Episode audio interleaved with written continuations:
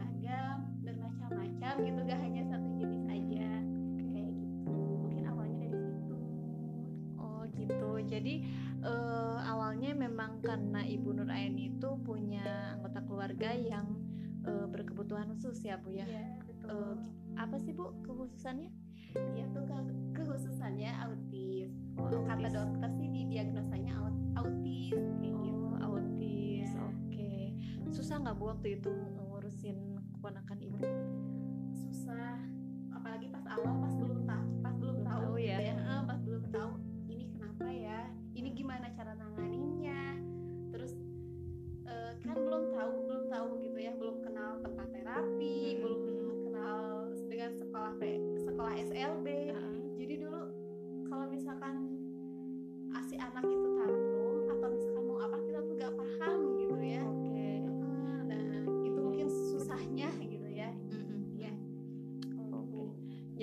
dari situ ya Bu, uh, Bu Nur Aini jadi penasaran jadi tergugah hatinya untuk uh, apa mendalami ilmu pendidikan luar biasa ya nantinya kan diterapin terutama ke keluarga dulu ya bu ya iya. terus dah, alhamdulillah sekarang udah jadi guru kan bu ya iya hmm. di mana bu sekarang ngajar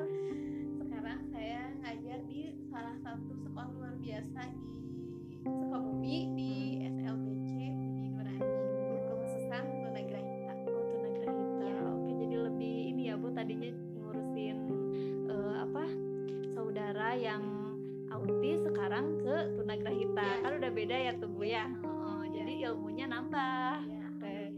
Terus- Ah, ah, gitu ya. alhamdulillah ya.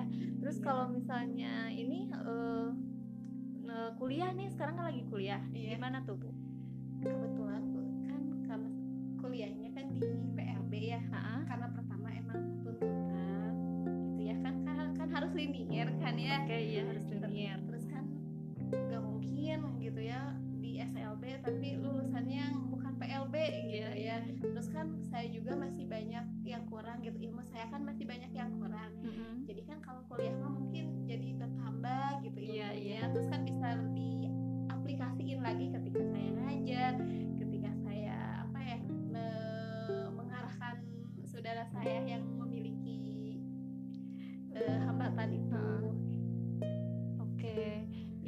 iya ya karena kan memang harus linear karena Iya. sebagai guru kita dituntut dong punya kompetensi Iya. ya kan.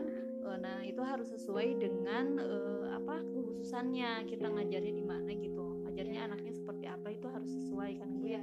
Masa kan gak jadi gak nyambung nanti iya. ilmu yang diterapinnya nggak nyampe kan Iya, gitu. Oke Bu, nah eh, selama kuliah ini, kan Ibu sekarang udah ada mendalami ilmu PLB lebih ini ya lebih luas Iya, lagi iya. gitu. Nah itu pas Ibu tahu nih sekarang udah kuliah di PLB di pendidikan luar biasa itu ada kesulitan gak sih Bu? Gitu. ke kalau kesulitan tuh ada pasti ada lah ya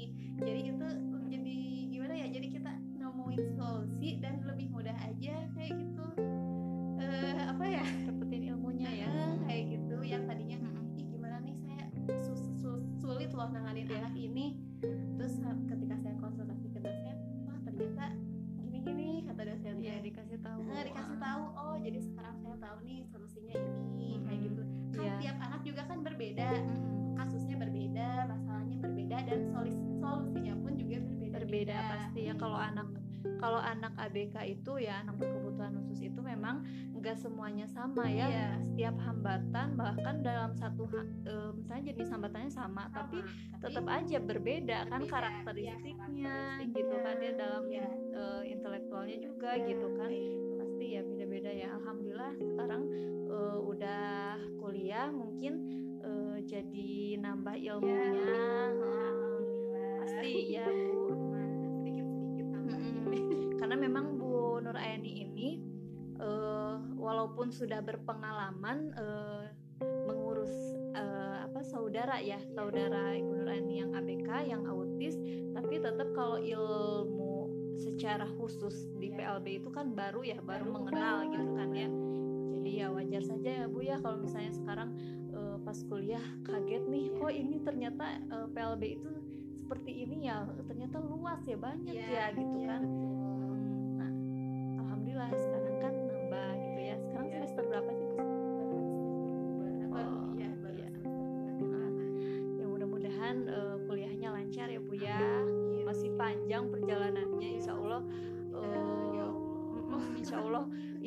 juga kan masih banyak ya harus Iya. dicapai gitu ya. Lebih digali lagi mungkin ya Oke. kayak eh. gitu. Nah, bukan Ibu sekarang jadi guru di SLB. Ya. Motivasinya yang pertama adalah eh, itu tadi ya karena Memiliki anggota. memiliki anggota keluarga yang ABK terus eh, mungkin jadi ada rasa penasaran juga karena ABK itu tidak hanya satu jenis gitu kan Eh, banyak ya penasaran dan situ jadi tergugah lah gitu untuk eh, memperdalami ilmu pendidikan luar biasa sampai akhirnya ibu eh, kembali apa namanya kuliah di Iya. PLB dan itu juga menjadi tuntutan dari pihak sekolah ya gitu kan. Ya nah sekarang saya mau tanya nih bu eh, kalau ibu sekarang menjadi guru itu targetnya apa sih bu gitu kan jadi guru itu nggak cuman ngajar dong Iya. gitu kan. Misalnya oh, target saya pengen eh, si anak ini misalnya si anak yang tunanetra misalnya pengen bisa eh, mandiri gitu. Apa gitu bu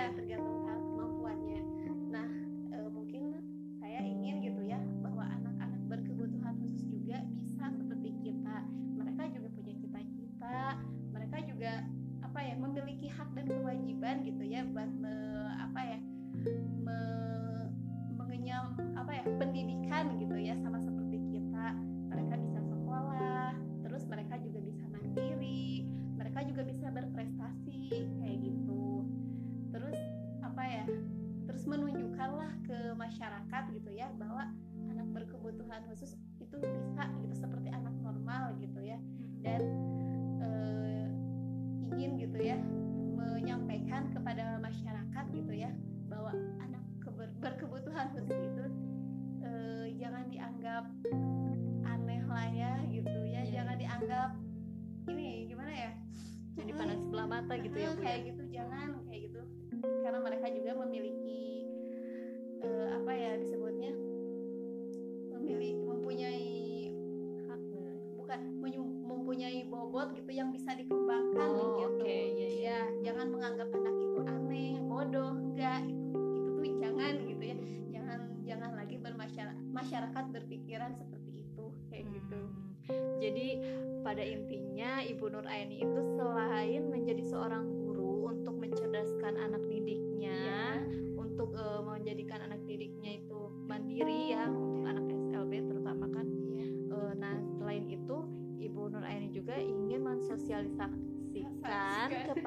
masyarakat luas eh, bahwa eh, keberadaan anak eh, berkebutuhan khusus itu bukanlah eh, suatu pengganggu gitu Iya, ya Bu ya iya. bukanlah suatu yang apa ya yang Dianggap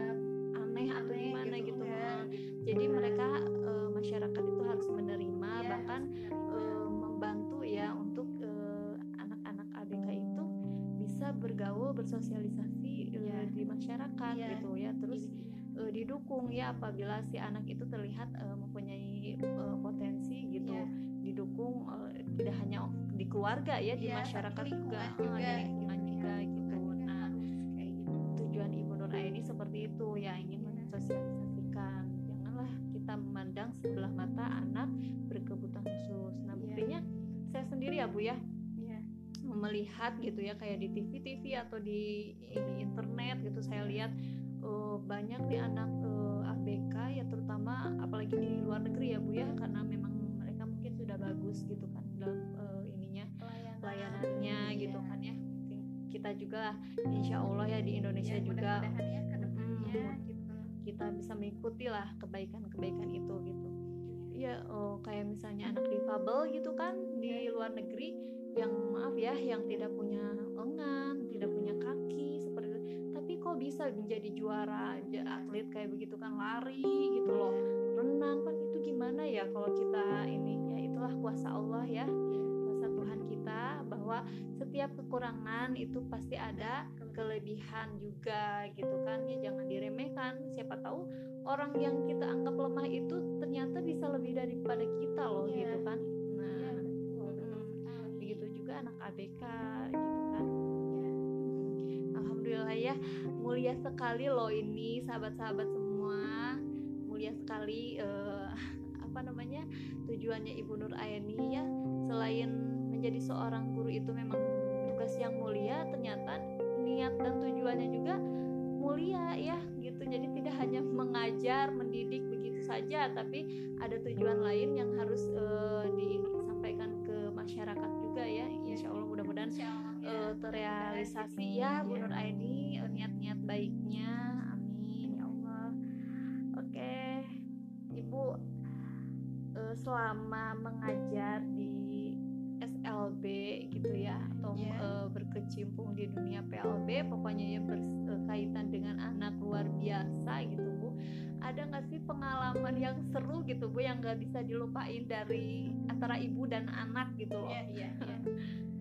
Eh, pasti ada ya. Setiap Mhm. hari tuh gak pernah gitu gak ada gitu. Pasti ada ya, Bu, ya. pasti ada aja. Mau Iya. itu suka mau itu duka gitu ya pasti ada gitu ya. Eh, apalagi kalau misalkan gini apalagi kalau misalkan udah ngeliat tingkah mereka gitu ya. Kalau misalkan diajarin misalkan kita misalkan ngajarin apa ya misalkan huruf A misalkan terus kan dia kan mungkin dia verbalnya kurang jelas atau apa dia misalkan bilang apa jadi lucu ya bu Oh, ya. jadi lucu. Jadi jadi ada ini apa sih ke ada obat ke kita gitu loh ya. Apalagi kalau misalkan kalau diperintah kan Ah. kalau mereka kan suka miskom gitu kan ya. Jadi Ah. belum ada yang udah mengerti perintah ada yang belum kan si anak Iya. teh. Nah ini misalkan dia diperintahnya apa misalkan dia ngelakuinnya apa kayak gitu. Pokoknya banyak lah hal-hal lucu yang mereka tunjukkan gitu Oke, jadi secara tidak langsung ya anak-anak itu sebenarnya menghibur sekali untuk Menghibur, kita ya sangat-sangat menghibur jadi terga sebenarnya tergantung kitanya ya bu ya Iya. kalau kitanya sabar sih insya Allah eh, walaupun si anak itu gimana gitu melakukan kesalahan juga kita akan tetap seneng ngelihatnya gitu kan ya Iya. maksudnya jadi gak gak selalu ditanggapi dengan kemarahan gitu kan Iya. Eh, ibaratnya kita ke kesalahan lah ibaratnya memang sih butuh kesabaran ekstra ya bu ya Iya. karena eh, orang-orang pasti eh, apa mengira oh kok bisa sih eh, guru SLB gitu kan Iya. nanganin apa nggak capek apa nggak riweh gitu kalau Iya. bahasa Sundanya mah ya kayak gitu nang- nanganin anak ABK kan mereka tuh nakal-nakal misalkan Iya. mereka tuh gak nurut gitu tapi Iya. insya Allah kalau kita punya kesabaran ekstra bisa ya bu ya ditangani Iya. terus kita juga ya senang-senang aja gitu kan maaf ya bu ya kalau di ibu selama di SLB gitu ngajar pernah nggak sih bu eh, kayak anak yang belum mandiri sama sekali terus eh, kita harus kayak maaf ya misalnya si anak itu buang air gitu kan Mm-mm, iya. kita harus cebokin atau Iya. gimana gitu bersihin gitu oh iya pernah. Eh, bukan pernah lagi gitu ya kalau misalkan sering ya bu eh, ya gimana lagi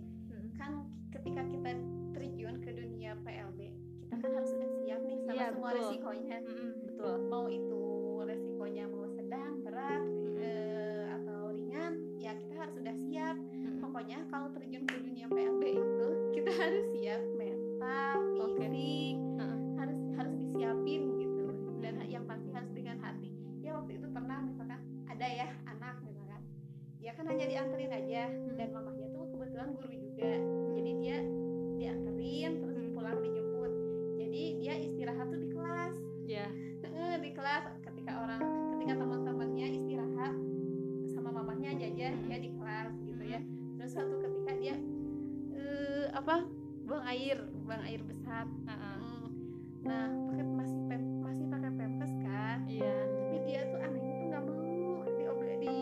Heeh, heeh. nggak mau gitu ya diobehin ya kalau bahasa Sundanya mah. Iya. dibersihin lah pokoknya dia tuh gak mau dibersihin si pupnya tuh. Gak mau karena dia taunya dibersihin sama mamahnya. Jadi waktu itu sampai mamahnya pulang di kelas itu aroma ya. Karena dia gak mau jadi ya udah kita juga gak bisa maksa gitu ya kalau si anaknya gak mau. Jadi ya sampai dalam keadaan pup gitu di kelas Heeh. gitu. Karena gak mau bukannya kita gak mau ngebersihin tapi memang si anaknya gak mau. Jadi memang tergantung kebiasaan juga kalau Iya. anak-anak ABK Iya. itu ya. Jadi ada yang kalau udah sa- a a aja Iya, gitu kan. kayak gitu. Kalau misalkan ada nih yang mau misalkan dicoba di, dibersihin sama kita nih ketika pup ya itu ya kita turun tangan langsung ngobehin eh itu ah biasalah gitu ya. Kalau di jadi udah mah. udah terbiasa ya bu ya. Hmm, terbiasa kayak gitu Heeh. nggak ada jijik nggak Ah, ada ah, iya, ih mungkin gak mau eh nggak mau nggak bisa nggak bisa kayak gitu kalau di dunia SLB itu nggak bisa kayak gitu mau nggak mau ya kita harus bisa kayak gitu harus siap dengan kondisi itu kayak gitu sih Insya Allah ya Bu ya nanti itu jadi pahala jadi bekal. Ibu ya Hmm, kalau Ya. kitanya ikhlas Insya Allah itu jadi amal ibadah untuk kita yang mengurus anak-anak ABK tidak hanya mendidik tidak hanya mengajar di sekolah tapi Iya.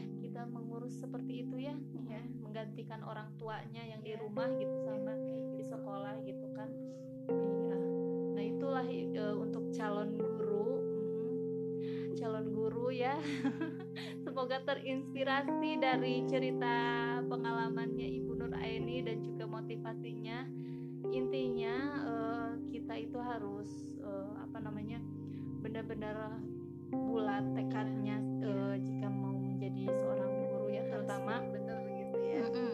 terutama menjadi guru uh, anak berkebutuhan khusus ya Tidak anak mudah. luar biasa gitu kan ya. Karena memang harus disiapkan fisik mental gitu kan ya. T- uh, juga pendidikan kita juga harus Iya, menunjang iya. gitu kan. Nah itu nah ini hal kecil aja. Kayak tadi ya untuk nyebokin anak tuh kalau yang nggak terbiasa sama sekali jijik kan ya, Ya, geleh gitu kan ya. lah, gitu Nah, itu orang gitu ya. Nah itu harus dihilangkan ya perasaan-perasaan seperti itu. Karena kita harus siap dengan kondisi anak-anak kondisi ABK anak. Hmm, karena kita tidak bisa memprediksi loh anak ABK ini eh, seperti apa gitu kan. Misalnya kita mau lihat ah gampang lah anak eh, tunanetra gitu kan misalnya. Cuman diajarin aja hmm, huruf braille terus kita tuntun aja kalau misalnya jalan misalnya. Seperti itu. Enggak gitu juga gitu kan ya. Karena memang eh, jenis hambatannya eh, apa tingkat hambatannya juga berbeda-beda. Beda-beda ya. anak tunagrahita ada yang sedang ada yang rendah ada yang berat gitu kan. Nah itu harus siap. Karena di SLB itu tidak hanya nerima yang ringan aja nggak gitu ya. Bisa, Hmm. ya. jadi semuanya kita harus bisa menangani gitu loh. Ya. Hmm. satu lagi bu ya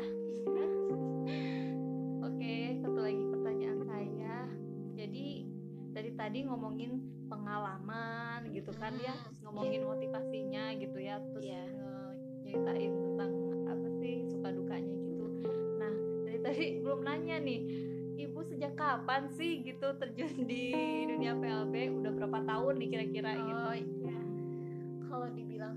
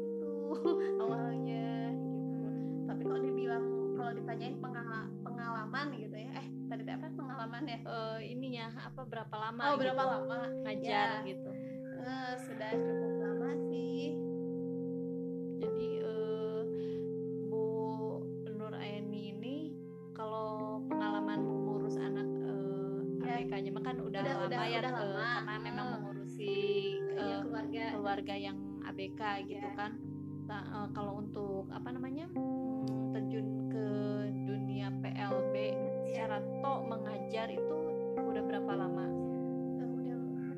Berapa tahun?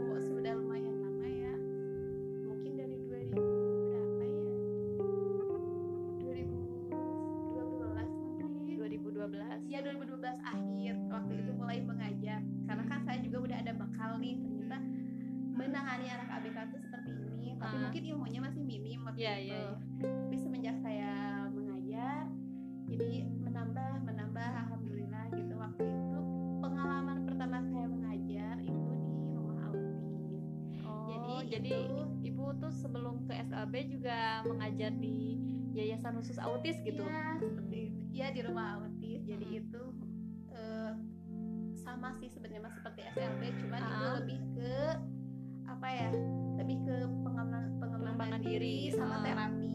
Kalau di SLB mah kan lebih ke akademik Iya, dan akademik. pengembangan dirinya. Iya. Kalau di sana tuh mungkin bisa katakanlah non formal lah, tapi Oh, oh, oh. meng, inilah mengapa ya? m- disebutnya apa ya? Tetap, Me- eh, tetap ya tetap punya program gitu Iya. kan. Jadi kalau di eh, rumah autis dulu itu non formal, ya, programnya berarti eh, individu ya, ya. individu. ya ah. seperti individu dan wadah ya ke- kepada anak-anak berkebutuhan khusus eh, untuk bisa eh, Mandiri. bisa mandiri Ah. terus ada kegiatan juga kan contohnya misalkan nih anaknya udah lewat nih dari usia sekolah dan Mm-mm. sekolah gak menerima nih Iya, iya betul. nah bisa di situ masuk ke situ terus atau ada misalkan "Ah, saya nggak mau anak saya di SLB gitu kan Ah. nah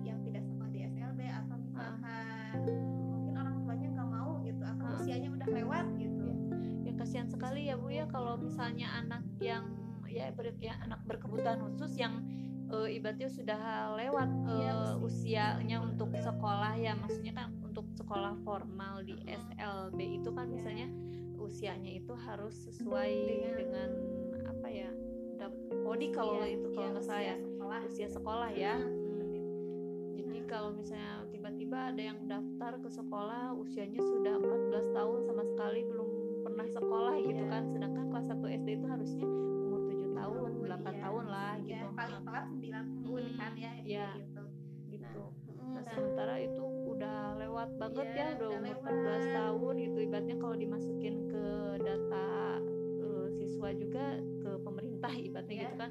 Nggak ini gitu kan kadang-kadang nggak masuk ya gitu mm, kan. kayak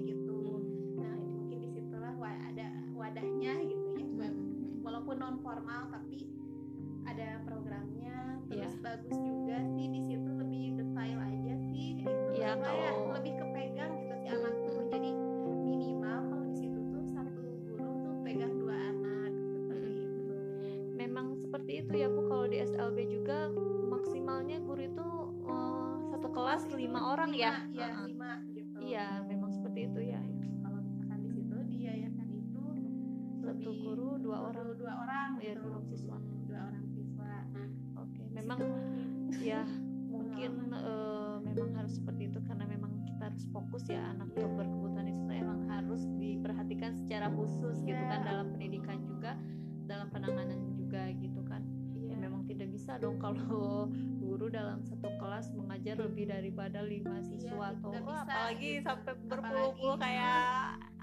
formal kan gitu. gitu ya. Apalagi kalau misalkan anaknya hiperaktif semua kayak ah, gitu, kan. gitu ya. Aduh, jadi gimana? gimana mau nyampe nya ilmu ya Bu kayak ya. Gitu. Nah, seperti itu ya pengalaman Ibu Nur Aini selama mengajar dan motivasinya. Semoga ini menginspirasi loh buat uh, sahabat-sahabat semua, terutama calon guru iya. atau bahkan uh, orang tua uh, anak berkebutuhan khusus juga. Uh, pokoknya kalian jangan menyerah jangan putus asa karena kita itu tidak sendiri ya anak berkebutuhan khusus banyak orang tua berkebutuhan khusus juga banyak ya. Iya. guru-guru uh, berkebutuhan khusus juga insya Allah banyak gitu calon calon-calonnya calon-calon gurunya juga ya. Semoga uh, lebih apa ya tekadnya lebih bulat lagi gitu ya. lebih semangat lagi gitu. lagi. insya Allah itu menjadikan pahala untuk uh, kita. Di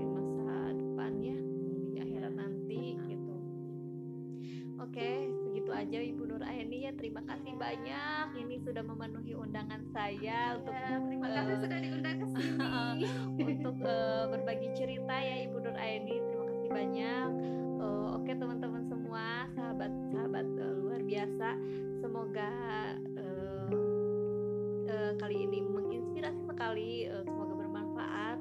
Dan kita uh, sebagai host ya saya Nurhana dan juga bestar saya Ibu Nur Aini. Uh, mohon maaf apabila ada kesalahan yeah. dalam ucapan kita gitu. Yeah. mohon maaf lahir dan batin. Kebetulan sekarang lagi puasa ya. Yeah. semoga uh, lancar ibadah puasanya. Selamat menunaikan ibadah puasa. Wassalamualaikum warahmatullahi wabarakatuh. Bye